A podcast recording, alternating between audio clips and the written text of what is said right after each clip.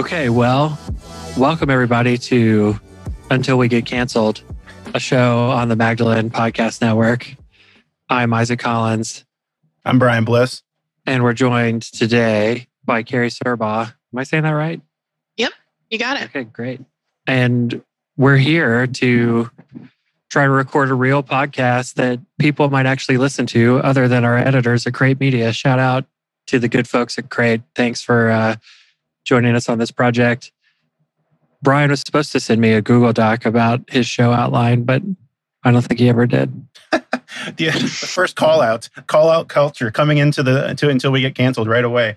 Uh, yeah, well, the reason I didn't is because we we decided to have Carrie on, and we we're going to talk about uh, Mary Magdalene, and and she was just saying, uh, as they were just saying before uh, this, that we have they are full of full of the hot takes. So we don't need an outline; we just get to rest on on Carrie's hot takes about Mary Magdalene, the church at large, et cetera. So welcome, Carrie. Yeah, thanks for having me. First podcasting experience, so I'm excited. Us too. Uh, I can tell. F- yeah, it's showing right now. Good luck to the editors. Carrie, I see though that you do have like a gamer headset on. Is that, are you a professional gamer out there? Oh, no, this is work provided because I'm in a lot of Zoom meetings. Okay, it's tough for me to not call out your employer because it's too funny. Um, Please don't. I won't. I won't. I won't. So, Carrie, should we get straight to the uh, should we get straight to the Mary Magdalene hot takes? Let. What about if Brian and I start off by talking about why Mary Magdalene was an attractive figure for us to kind of um, shape the identity of our pods around, and then you can dunk on us for being wrong. Attractive figure too. Key, key words. It's, this is we're already leading down a path that maybe we don't want to be. But keep going. Oh, oh God, you're right. You're I right. love getting in on the ground floor of this. Yes, it might be the only floor. You never know. It could. This could be it right here. This could be the the height and the and the depth right here. I mean, no one has to hear this. Um, you should have heard our our, our post uh, our post Jerry Falwell Junior W A P uh, podcast. That's one that will never be ever be published because uh, I won't get ordained. Yeah, I mean, we will be talking about Jerry Falwell Junior in the future, so everybody stay tuned for that. Friend of the show. Uh, he is a friend of the show, yeah, and um, we may even be lucky enough to have him on. It um, might be that he might need the yeah. It might need, oh God, one can only hope. There's probably a prayer for that in the Book of Common Prayer. I'll look when he's deconstructing his faith after reading Shelby's Bishop Shelby Spong books. He'll want to come on the Magdalene pod or, to talk about how he's joining the Episcopal Church. Oh, God, help us. Or no, it'd probably be something, I mean, to tie it into the Mary Magdalene thing, he'd probably actually start uh, reading uh, like the Da Vinci Code. I don't know that he would even, even go to B- Bishop Shelby Spong. He'd probably like step into um, some Dan uh, Dan Brown and be like, oh, look at this. This is what those leftists have always been talking about. I get it. I finally get it. Where should I reach out? Ah, the Magdalene Network. They're, they're on this Mary Magdalene person. That's right. This is this podcast is actually a psyop to uh, expose the patriarchy within Christianity and create a new cult of the sacred feminine, led by Ian McKellen playing his character from the Da Vinci Code movie. Oh, is he in that? I, I've never seen the movie. I've only read the book. Yeah, which is a it. horrible flex to do on that particular book. Oh, there's a movie? Didn't even know. Yeah, there. I was too. I was. This is gonna out my age a little bit, but I was. I was too young to see it when it came out. So. Wait, why? Because your your upbringing was strict about movies. I mean, part that partly, but also like, hold on. Let me let me see when this movie came out. The book came out in two thousand, two thousand six. No, the movie came out in two thousand six. So I was not even allowed to see P G thirteen movies. I think Carrie's saying that we're old is what is what Carrie's saying. So to say, yeah, the year I graduated high school. I just I wasn't the year allowed I graduated to see it. Seminary. I wasn't allowed to see it because my parents believed in like normal, normal movies for their children who were literal children. Wow, wow. Well, I'm glad that we already got to Dan Brown. To to to be completely honest, I hadn't even really made that connection at all to the Da Vinci Code.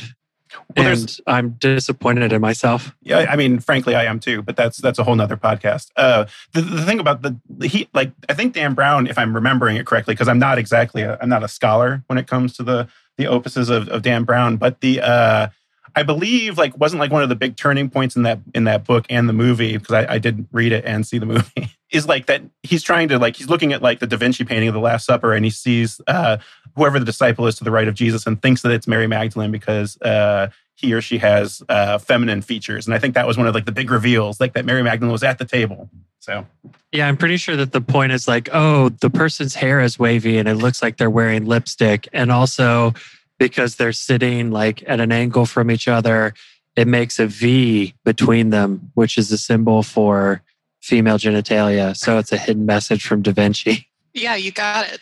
And that's all one hundred percent correct. It's been proven. Yeah. I, yeah, I I will say that... Podcast. A, yeah. And thus, a podcast was born. I will say that uh, it's no secret why QAnon is so popular with Christians, because it all goes back to the Da Vinci Code, which I remember in two thousand six and be, and before, people thinking that it was like somehow a legitimate threat to like American Christianity and like it was going to destroy people's faith. So it's so, uh, you know, so we've just draw a straight line from the Da Vinci Code to QAnon and the Save Our Children post that all of the boomers in your church are sharing. And that is how you tell the story of the last fifteen years, and probably also about how we got Trump. Listen, tune in to the Mary Magdalene pod. They are connecting the dots. I was just saying, we haven't even started talking about Jeffrey Epstein yet. Yeah. Well, I, I thought I actually thought the connection you were going to make was Da Vinci Code, QAnon, and then our podcast. Like we were actually in that lineage, like the lineage of somehow like, I don't know what the lineage of not David would be, but that's it. It's right there. Yeah. Well, and I remember that too, because I was actually working in churches when this came out, and it was the fervor that kind of took over uh, and replaced the Harry Potter fervor, uh, especially I was in Tennessee at the time. But it's interesting to think about how... For me, I guess I go back to the idea that like that Mary Magdalene would have a seat at the table is this like kind of this like radical notion. You know, it's one of those things when I was when I first watched it, I was like, I don't even understand what the hell they're talking about. Like, I, I don't get why this is such a big deal, and why is Nicolas Cage? Nicolas Cage was in the movie, right? Wasn't he the main person? No, it's Tom Hanks, my man. Oh, is it? Oh, God, it's sorry. America's Dad. That was so. That was that was an aspirational thought that it was. Uh, this seems like a Nick Cage type of part. I'm thinking of uh, the other. Uh, what do you call it? National uh, Treasure. National Treasure. Yes. Well, I know I lost my thought, but I, I, the idea that this is kind of like that. This is the linchpin that this is all kind of resting on. Is just. This is kind of the seeds of what this podcast is about, that how how quickly somebody can go from like a, a utter lack of like biblical knowledge or at least imagination about how to think about God and the scriptures and get to this point where all of a sudden we believe celebrities are being taken over or killed and then cloned and then operating in the world as a part of some kind of massive um, conspiracy. Wow, it got dumb so quick. The, that's the story of Mary Magdalene and how it can be taken so... So, and like just in the entirely wrong direction. And I will say that there's also a little bit, there's a chain in this involving Harvard Divinity School and the biblical scholar that got scammed into um, that, like thinking that this piece of papyrus that had, that had the text, Jesus said, my wife, it's my best Borat impersonation, and somehow it's about Mary Magdalene. And then, you know, they published this big expose and all these biblical scholars were like, yeah, it's fake. Anyway, there's somewhere that happened because of Da Vinci Code as well. So I'm just putting that on the timeline. Carrie, why don't you give us your bad or good hot takes on Mary Magdalene? Oh, oh well, is the so is the Da Vinci Code really why y'all started the podcast? Oh, no, because no, no. I don't think you ever actually... Wouldn't, wouldn't it be awesome if you kind of just got like trapped into this into this thing? It's actually just like a Da Vinci Code fan fiction podcast. We've been lying to you the whole time. I'm sorry we didn't do that as a bit. No, okay, so yeah, we should talk about why we're doing the podcast. So basically, Brian and I have known each other through Twitter for several years, worked together in the... Um, the curriculum game. I don't know, curriculum game. Wow. It was such a balling game. Paid off so many student loans, uh, editing curriculum with Brian. But, you know, we we felt like there just wasn't a lot out there for progressive communities of Christians or just even younger communities of Christians, because I don't even think it's always about like, I'm not quite sure how to define the word progressive, but just how can we, how can this, you know, millennial group that's trying to figure out a way to have faith that doesn't necessarily look like the faith of their parents you know, how can they engage with Scripture in a new way? Because we felt like there was just this gap missing in what was available, and and a, we needed a new hermeneutic that takes us past this sort of, you know, the Bishop Spongs on one side and the, you know, literalism of young earth creationists on the other. And how can we engage with like the history of the church, politics, you know, marginalized groups and voices, and and just have a more robust discussion about like what the Bible is, but without needing to go to seminary and being, uh, you know, having a P H D. And uh, some of this is also coming out of the fact that in a lot of ways, what the academy is producing, even though it's good in seminary, it's not really helpful when you're on the ground trying to talk about how are we going to get, how are these scriptures like framing us towards a deeper engagement with the life of the world. And so until we get canceled, for people who are listening to this for the first time, is a weekly pod while Brian and I um, kind of shepherd through a much more ambitious project, which is the Magdalene Commentary, where we're going to try to do a uh, entire audio commentary on the Bible with with community sitting down together to talk about the text. So, for instance, in Advent, the very first commentary that we're going to drop is on the Book of Ruth. And Ruth is a text at its heart about migration. And so I sat down with Maria Chavalan Sout, an indigenous Guatemalan asylum seeker who's living in a Methodist church in Charlottesville while she fights for uh, asylum in the U S, escaping ethnic persecution in Guatemala. And Uh, Donna, an activist friend of mine who's uh, formerly undocumented and um, from the Philippines. And we just talk about the Book of Ruth from the perspective of migrant life. Uh, Maria talks a lot about the connections between Ruth and, you know, her indigenous Mayan culture. But all of it is like, okay, who's the best person to help us connect this text in a real way to the world around us? It's someone like Maria, it's someone like Donna. Those are the voices that we want to raise up. And And Mary Magdalene is sort of a, you know, has become kind of the icon for all of this for us, because in John twenty, she preaches the first sermon. This is part of her identity in the church as the apostle to the apostles when she says, I have seen the Lord. You know, she wit- testifies to the resurrection of Jesus from her own experience. And we feel like this scripture is accessible to everyone from that exact same basis. You know, my lived experience has uh, allows me... empowers me to testify to the presence of God in the world, the liberating presence of God in the world in a way that, you know, as long as I'm being held accountable in community, does not require me to have a P H D or to have gone to seminary or anything else. So in some ways it's, you know, the hope is to kind of bring biblical commentary back to the people for the sake of our common life. End of rant. Sermon over. The other thing that I was going to, I would add to that too, is like, I think there is a core level of like biblical, and this goes back to the Da Vinci Code, why I kind of thought it was all funny whenever you start talking about it, is that especially with Mary Magdalene, there's a core misunderstanding of, you know, of who she was that has kind of just started like, I don't know, like five hundred something or other A D, um, C E, um, that, you know, I actually asked both my kids before we started, I was like, do you know who Mary Magdalene is? And they're like, yeah. Don't be an idiot. And I was like, okay. And uh, and both of them did not start with the idea that Mary Magdalene was somehow a, you know, a prostitute, which is like, oh, great, parenting win. But, you know, I, I feel like I could go down the road and ask five, six, seven people, and ninety percent of those people are going to lead with that's who she who who she was. And so I think there's also a part of this that is like a taking that uh, an idea of scripture from the um, perspective that we can kind of have and bring to it, but also reframing it for people who maybe need or want that kind of commentary, either through this kind of show, which is definitely going to be much more loose in the in its outline and um, and topics, but you know, through the commentary, being able to see kind of see yourself in Scripture, I think for the first time, possibly. So, hell yeah! am, I, am I allowed to say that? Yes. Well, yes. We've we've had we've had conversations about what the level of of, of you know, until we get canceled. Uh, what's the bar? Are we P G thirteen? Are we two thousand six Carrie approved? Um, we we'd have to we have to figure that out. But that's fascinating. Yeah, I. Well, when you asked me to be on this, I w- didn't really know what I was getting into, but that's awesome. And I know you're talking to Chris Hoke, right? Who who works with incarcerated people on part of the commentary as well, right?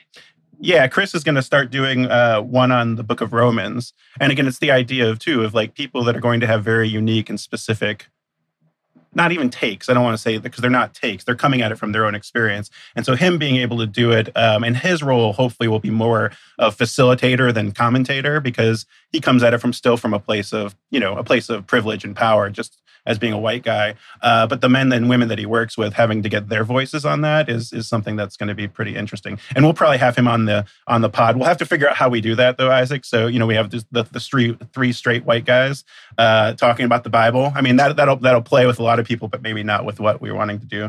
But yeah, he's he's part of it for that reason. Don't you assume my sexual I'm orientation. Sorry, I'm sorry. Yes, yes, I know. I'm sorry. I'm, I'm in the U M C, so as far as anyone listening to this is concerned, you know, I'm be sorry. Conformed to the Book of Discipline. That's right. The Book of Discipline is sacred, and I've taken vows to uphold it. But don't talk about me. I'm sorry. Carrie, can we talk about...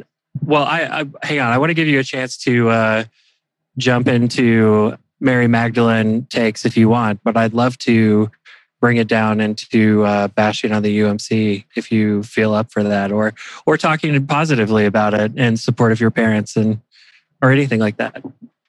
Oh, yeah, either way. I mean, I think I have a complicated relationship to the U M C, but who doesn't? That's normal, right? I mean, I think there are whole conferences that don't at this point, right? Like, the bunch of them already. That is so true. And for any U M C person out there listening to this, we will be posting through it all, all the way through General Conference twenty twenty-one. I may just get a Twitch stream and just like live stream the whole entire conference. Is it still going to be in Minneapolis? Oh, yeah. We're our live show. Live show. I'm telling you. Show. There it is. At the end of the pandemic, God will reward us with another General Conference. Oh, some, that and, is a phrasing right there. And we will have a, until we get canceled, live show in Minneapolis next end of August, early September, whatever the dates are for the G C. I will not look them up. Put it on your Twitter feed right now, Isaac, because you know your Twitter feed is, is the harbinger of things to come. So put it up there. Pin it right at the top. I will. And I will not have it deleted like my good Clippers take. Supposed Clippers take. Nobody saw it. Ollie. Carrie, I guess let me form a question then. What is your, I mean, do you, does that image that we've given of Mary Magdalene as this kind of deeply mis, misunderstood figure within sort of mainline theology resonate with your path growing up in the U M C, your relationship to Scripture as um, a person that, you know, wrestled with their identity in a denomination that is non-affirming in most places? Like, uh, you know, is... In some ways, we, we want Mary, the Magdalene, to be sort of like a cipher for that journey, because it, it's out of that that we feel like this kind of new expression of faith is needed. And what has your experience with some of that been? Yeah, it's funny that we ended up talking about the Da Vinci Code like right at the beginning, because I do think that um, because I was in I was in sixth grade in two thousand six when the movie came out, so the book had been kind of in the water for a little while before that. And I think people, I mean, I just remember Christians being like really concerned, but also like no one, I mean, people are like, Jesus wasn't married, obviously, but no one was really refuting the claims about Mary Magdalene, right? That she was kind of this fallen woman or that she was a sex worker, which, as Brian stated, was like kind of a, a misunderstanding of who she was that came up really early in Christian history. And so I, I don't remember people being like, the issue with the Da Vinci Code is their portrayal of Mary Magdalene. Um, so that didn't really get disproven for me. And I was like, well, I guess they're saying, I read the book. And so I guess they're saying the correct things about Mary. It's like the Jesus stuff that's the issue. It wasn't until a lot later that um, I heard the interpretation of Jesus, of Jesus appearing to Mary first before anyone else, and of Mary Magdalene being like the first proclaimer of the gospel. And that was really revelatory for me, because I am also a person who uh, has felt a call to ministry from quite a young age. And growing up in the United Methodist Church uh, in Texas, there are still some pretty like loud contingents of people who like don't think that women should be in ministry at all. And and I was assigned female. Um, I'm non-binary, but you know, was raised as a girl and mainline churches. And so uh, on top of like kind of I, figuring out my own identity regarding my gender and my sexuality, it was also like I also had to uh, just fight to uh, see myself as as someone like worthy of my call to ministry. And I think Mary Magdalene was a, I just really loved her. Like I got, I got really into Mary Magdalene, especially in high school and college, just because uh, she was such a subversive figure and someone who, who felt like outside the mainstream, but she's literally right next to Jesus, like the whole time. And also there's not a lot of speaking parts for women in the Gospels. And so it was also like, well, I got to pick a woman. Mary Magdalene might as well be it. Well, I just think that, you know, one of the things, I, I had a similar thing. Like, so I grew up, I know one of you is going to dunk on me for this, but one of the biggest, like, not spiritual moments, but like where I really first started being like, oh, this is something in my life was when I was in sixth grade and listening to Jesus Christ Superstar. And so, like, part of the Jesus Christ Superstar now that, you, do you want to go ahead and do it now, Isaac, before I continue? uh, but I, but I, okay, you know, all that said, I'm old, I can't help it. But there, you know, that was kind of, that's kind of embedded into the musical as well, like this, or the rock opera, as well as the fact that, you know, this is who she is. But part of my kind of unlearning of that story and uh, appreciation of Mary Magdalene became when uh, somebody had told me, like, one of, what if one of the ways, reasons why Mary Magdalene is kind of portrayed in that way is because of, you know, her, her connection with Jesus was just so like spiritually, like she has such a unique spiritual connection to Jesus that it was offensive or combative, or and somehow, you know, it rubbed the, the male disciples the wrong way. And so they did everything they could to kind of work her out of that place. Um, and granted, that's kind of an un... It's there's some there's some shining needed on to, on that thought, but it, it was the same way for me, where it's all of a sudden like, oh, this is somebody that's actually, you know, very engaging to me theologically, and and someplace that I would like to kind of, I guess, if I'm looking for a, a a patron saint of sorts, this is the person that I'm kind of going after, as opposed to some of these men. You know, I think one of the sad realities about the United Methodist Church is that we've been ordaining women, I think, longer than any other mainline denomination in the United States. And that's still, Carrie, what you're describing, the experience of, of, you know, women in every appointment that they get. Like, oh, I was hoping for somebody else or or whatever. And and I think on some level, it, it kind of um, kind of holds up this light about like the ideal versus the reality in, in so many mainline settings, especially when it comes to scripture, because I think that on, one of the deadly things about it is that there's, I mean, it, it's easy to just go ahead and say it, that like there's a lot of biblical illiteracy within mainline denominations. And yet there's also this kind of like, you know, and, and instead of biblical literacy, there's kind of just this culture of niceness. As long as you fit the norm, everybody's going to be nice to you and they'll pray for you and it's very friendly. But as soon as you break the mold of whoever it is that's accepted and, and kind of embraced or were desired as a new member in your congregation, suddenly there's this like kind of bottom layer of biblical literalism that can rear its head where it's like, oh, well, we've detected deviancy, so now we need to unlock. Or like suddenly every person who secretly is listening to Jerry Falwell is going to like pipe up with their hot take about why this person should be kicked out of the church. Yeah, that was that was very much my experience um, and my family's experience. I mean, we don't have to get into it, but like, I mean, it did, the biblical literalism reared its ugly head uh, a few years ago, and my parents and I had to leave our home church because of it. Um, basically, because my parents wouldn't wouldn't condemn me for being gay. So, and and that was in a United Methodist Church that was formerly like everyone loved me and everyone was very nice. And uh, they would have called themselves middle of the road, and conservatives, liberals were all Christians here until there was, um, you know, until there was an issue, a, a divisive issue. And then suddenly, you know, things, things got heated. Yeah. I mean, so Carrie, let me, let me kind of ask another question about this, if that's all right. I mean, where did that like, where did that leave you? You know, so you ha- you wrote a sort of viral blog post for the Reconciling Ministries Network, you know, talking about like what it meant for your parents to leave that church and like what the pastor. So basically, can you tell us a little bit about the piece and, and some more of the details of uh, what happened to sort of the inciting event that you talk about in that post? Yeah, so this was back in the summer of twenty seventeen. Uh, so I had come out um, as a lesbian, like not even a year before. And I grew up in this church that was very dear to my heart. And they had uh, sent me, they like financially supported me when I was an international missionary. And I was then living in Seattle, and they were still, you know, praying for me. And like my parents went there. My dad was in the praise band. We were really enmeshed in this church. And then, so, well, um, for non-U M C listeners, pastors in the U M C get appointed to churches. And so you don't, you don't quite get to choose where you go if you're a pastor. And so our pastor got reassigned, um, and it was it was a good thing for him. It was a career move up. He was going to be like at a bigger church um, because he had done really great things in our congregation. So we were all really excited for him.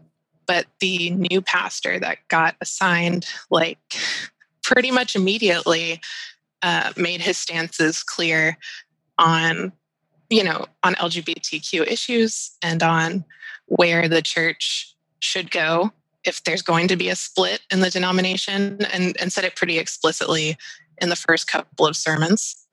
And so I wrote a blog post because my parents left the church after some like failed attempts to talk to the pastor and try to get him to see their side of things, and to um, maybe just literally all they wanted was for him not to like condemn gay people from the pulpit. That was like, that was their main thing, was like, you know, our kid is gay and we would love it if you didn't say they were going to hell from the pulpit on Sunday mornings, you know, kind of regardless of what you feel in your own heart. Um, and so we wouldn't do it. And so my parents decided to leave the church, and it was a really heartbreaking decision for them. Uh, and in the midst of that, I, I actually posted on my personal blog first because I was the blogger. and I I wrote a blog that was really meant for about two hundred people in my church community about why my parents were leaving the church and why I thought that the pastor's position on queer people was untenable. And uh, then the Reconciling Ministries Network reposted it, and it went pretty viral, and and things got, got pretty big after that. But yeah, the original post was just um, about the ways that that church had formed my parents' lives and my lives, or my life, my brother and I's lives. And uh, the, the, I mean, just the deep hurt that that was having to leave a place that was truly home to us for so many years. So, well, and Carrie, I don't, Carrie and I knew one another through a, a separate connection, but I don't know if you know this or not. So I actually read that blog when you had, when it started kind of catching up. And this was right about the time that my daughter had come out to us, and she was going through confirmation in the Methodist Church. And the blog was a huge reason for me to be like, you know what, we can't do this. And we can't do this. Like, even though our church right now is very accepting and very open, and they love her, it's just like, we never know who is going, like you said, going to come down the road into this role. And I don't want Nora having this kind of experience of church, basically. Uh, and so that was kind of the reason why, why we ended up finally jumping into the Episcopal Church. So I, I don't know if it's thank you or or what it is, but it was, I think the, the reach of that blog is, I know you, there's some contentious, you know, uh, feelings possibly about how big it, it got, but I think it did actually kind of put to, to words and articulate something that a lot of people felt across a bunch of spectrums of age in place. And so somebody like me as a parent who was kind of walking with my, our daughter through that at the time, uh, it was a, a very clear and able way to be able to say like, nope, we're not going to do this. We're not going to put her in any kind of harm's way just because I have, you know, Wesleyan theological opinions on things. And then it made that jump possible. So, wow. Yeah, that's, that's amazing. No, I think the first time we met, you were like, I've read your blog. And I'm pretty sure I said out loud, oh, oh my God. Yeah. No. Well, because what the funny thing about that is, like, that was happening in real time. Like, I had, so Carrie and I went to the same M F A program at, at different times. And I was there visiting. And we were talking, and you were saying stuff. And I was like, wait a minute. Did, wait, is this, this that blog? And and it just kind of, it was happening in real time in my head, which is never a good thing for anybody, given how bad I am at kind of contemporaneous uh, uh, speaking. But yeah, that it was that was exactly what you said. And I was like, oh, no, no, don't apologize. That was like one of the greatest things I've ever read. Wow, Brian, you're uh, you're really instilling confidence in our listeners about your podcast skills when you say things like, I'm terrible at contemporaneous speaking. Well, it's not that. It's just like when I get excited. Okay. See, it's the, we should just call this the Dunking on Brian podcast. Like, any, like, oh, Brian, the olds. I'm just going to fulfill that boomer mentality of just like, I don't know about these kids and all that hip hop. Uh, that's going to be my, just my t- take on everything. Uh, no, it's just like when I get kind of, I was going to say when I get excited, I have a little bit of A D H D, and I, I can say things that that doesn't. Yeah, it's going to be bad. Until we get canceled, basically, is the perfect name for this podcast, if I'm going to be on it. There you go. Everybody pray for Brian and all the insecurities he's dealing with openly on the pod. Just just going to start um, like monologuing about like, and then I don't know about this whole Jesus thing. And like, I'm I'm like on the process of getting ordination, but I just don't know. It's going to be like fifty minutes of straight of that. And eventually you guys are just going to have gone long off. So yeah. Truly just posting through it. Yeah, it's just like, yeah, yeah. Well, we always encourage that here at the uh, Magdalene Podcast Network. Always post through it, folks. Never stop posting, no matter what happens. And we promise to always do that. We will never stop posting.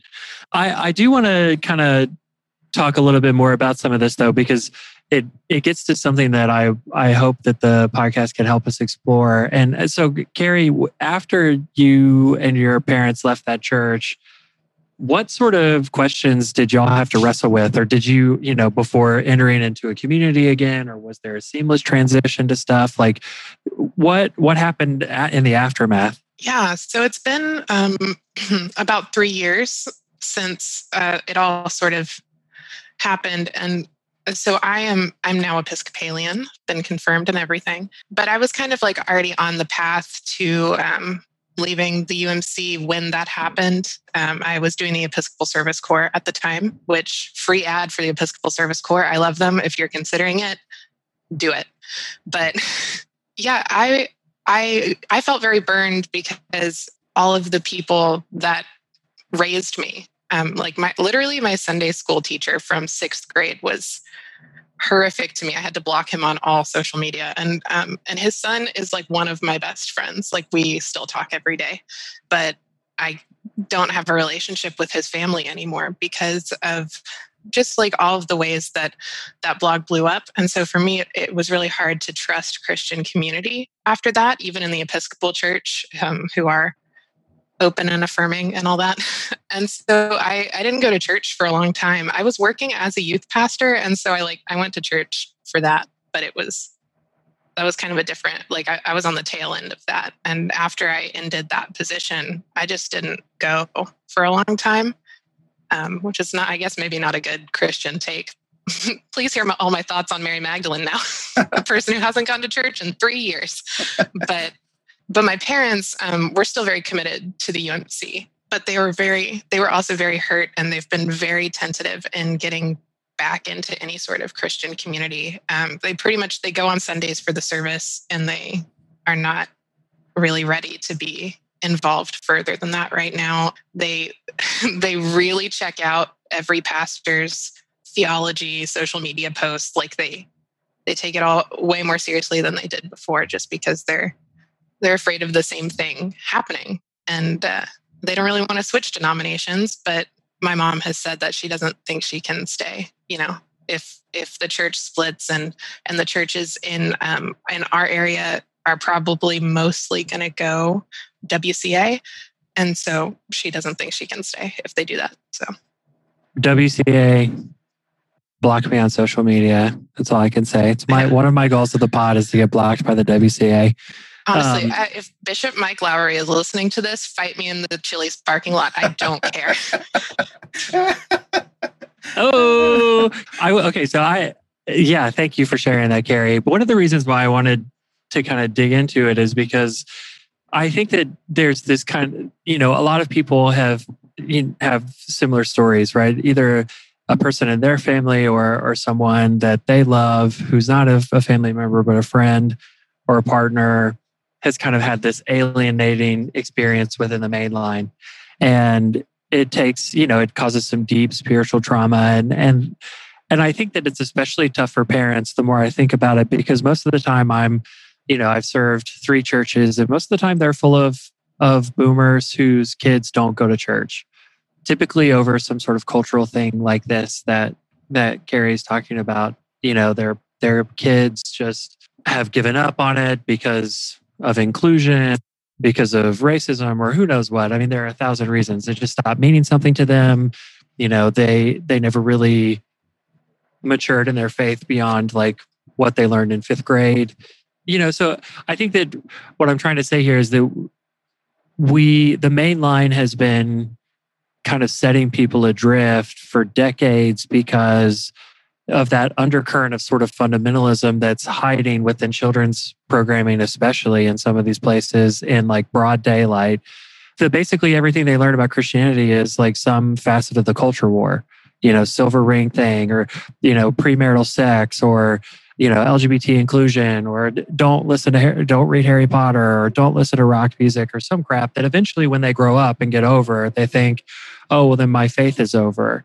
And people like your parents, Carrie, who have done everything the church asked them to do and more, have been so invested, suddenly find themselves in a place where they can no longer worship with their family because a member of their family's been rejected. And I, and I think that this, you know, this kind of vacuum or alienation kind of sends people in a lot of different directions. Sometimes it's to like this really intense deconstruction and they kind of just stay in a deconstructing mode for a long time. And, and I guess what I think, hopefully one of the things that I hope this pod can do is like work on naming that alienation and then try to say, okay, when you've been like set adrift from everything that the cultural Christianity that we're selling kids and their parents, when all of that falls away, like how do you make your way back as as a uh, mature Christian on your own terms or in contradistinction to the faith of your parents?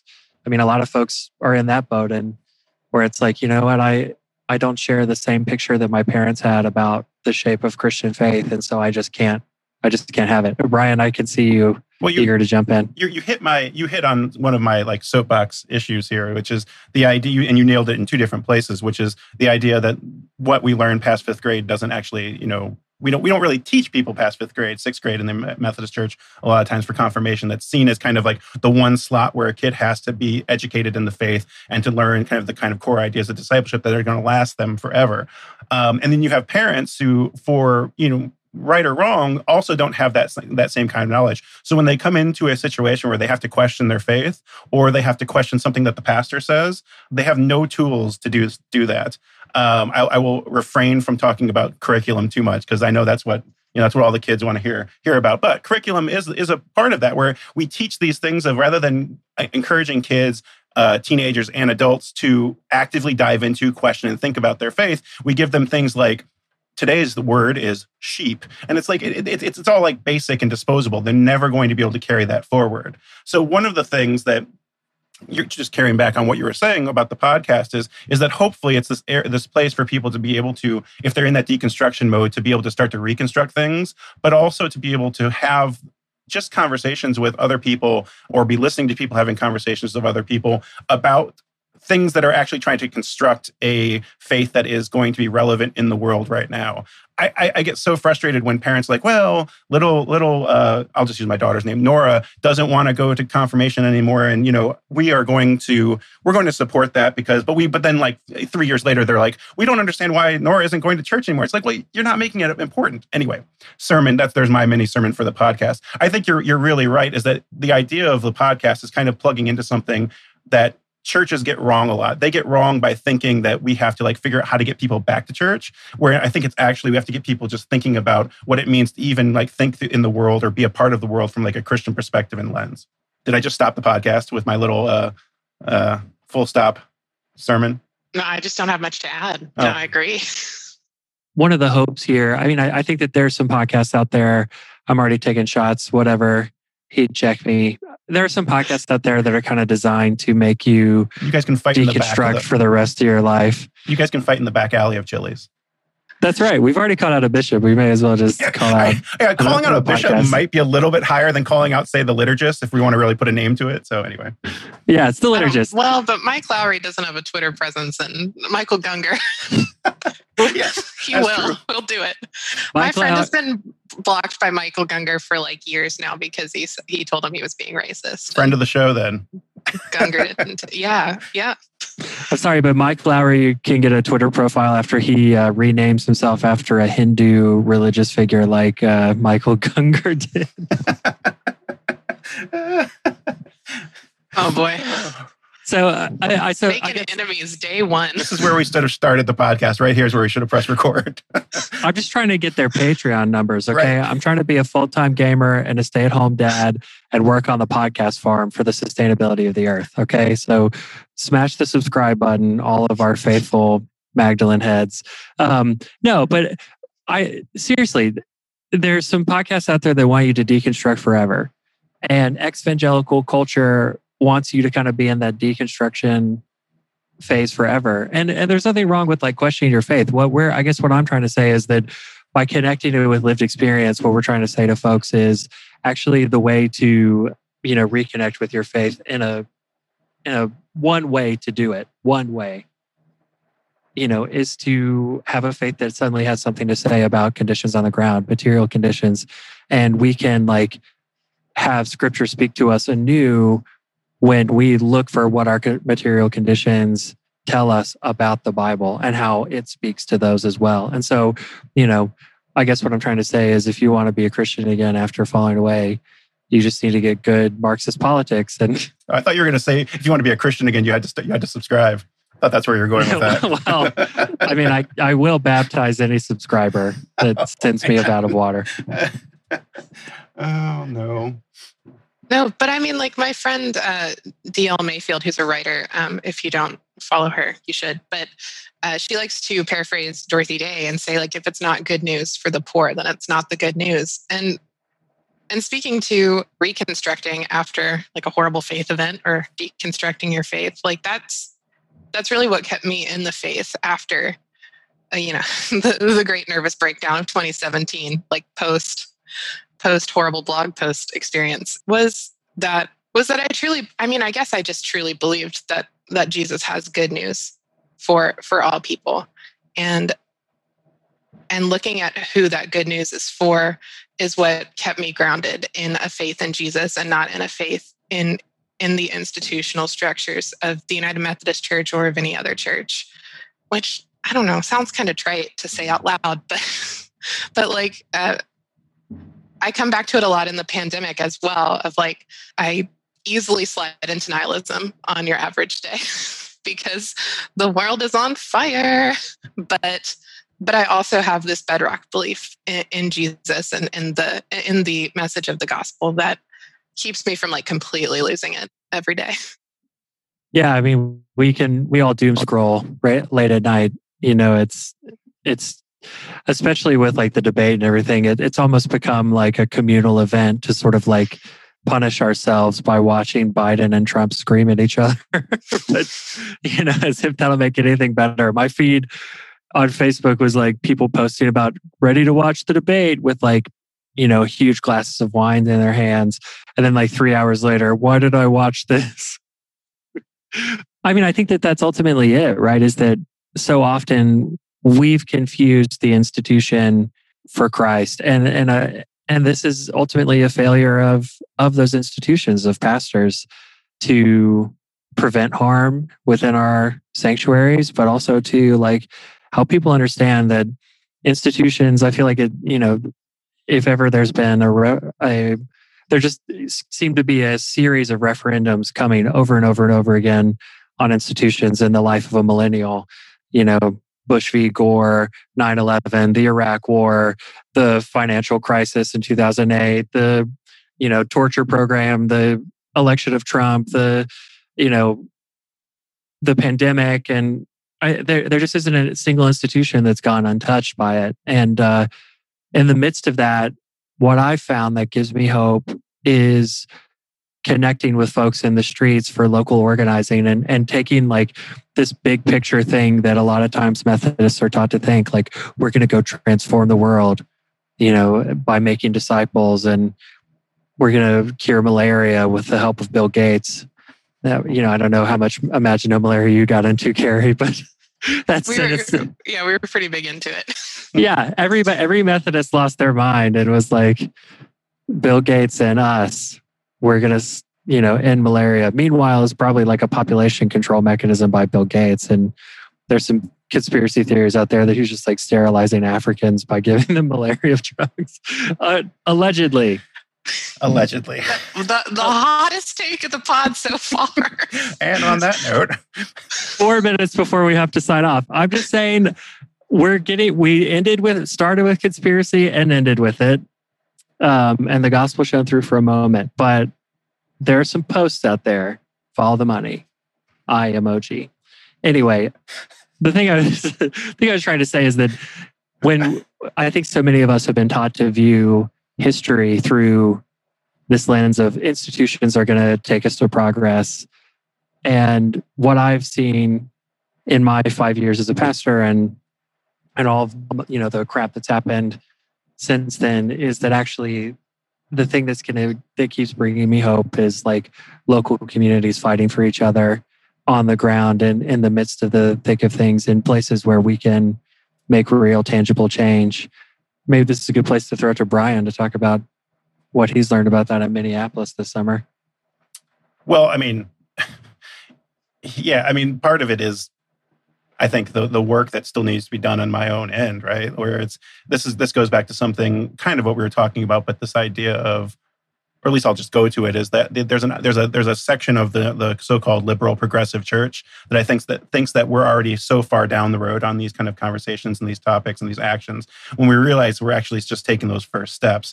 And there's a huge reckoning that's happening, I think, especially in our church right now, about, you know, thinking of ourselves as these good white progressive people who, you know, are sad when R B G passed away and are going to vote for Biden and thinking that that is the kind of stuff that's actually going to save us, when I'll throw it back to what, what Carrie was saying, which is instead what should be the focus and what is going to kind of make this like transformation happen in the Twin Cities. And, you know, I still kind of maybe naively believe about the whole social like transformation of the entire world. Uh, I'm going to, I'm going to rest on that until I get, until I get proof otherwise. But I think that resting in that, I guess, is the, is the place where a lot of us here are, that's the work that we actually need to be doing for, just for a lot of the Christians that are that are kind of around here, I think immediately shoved into action. And when there was something very big happening and we could get out in the streets and we could either clean or protest or do things like that, that was a very easy way to act and to kind of be engaged and to, to say, this is what we believe. But now that things have calmed down a little bit and it's not as evident, the question becomes, what do white people especially, what's the work that actually we need to be doing in the community? And that's a lot harder question for a lot of people because they've never seen, they've never actually been a part of the communities here. They've only been in their little bubble and only kind of, I guess, jumping into stuff when something pops off across the bigger culture.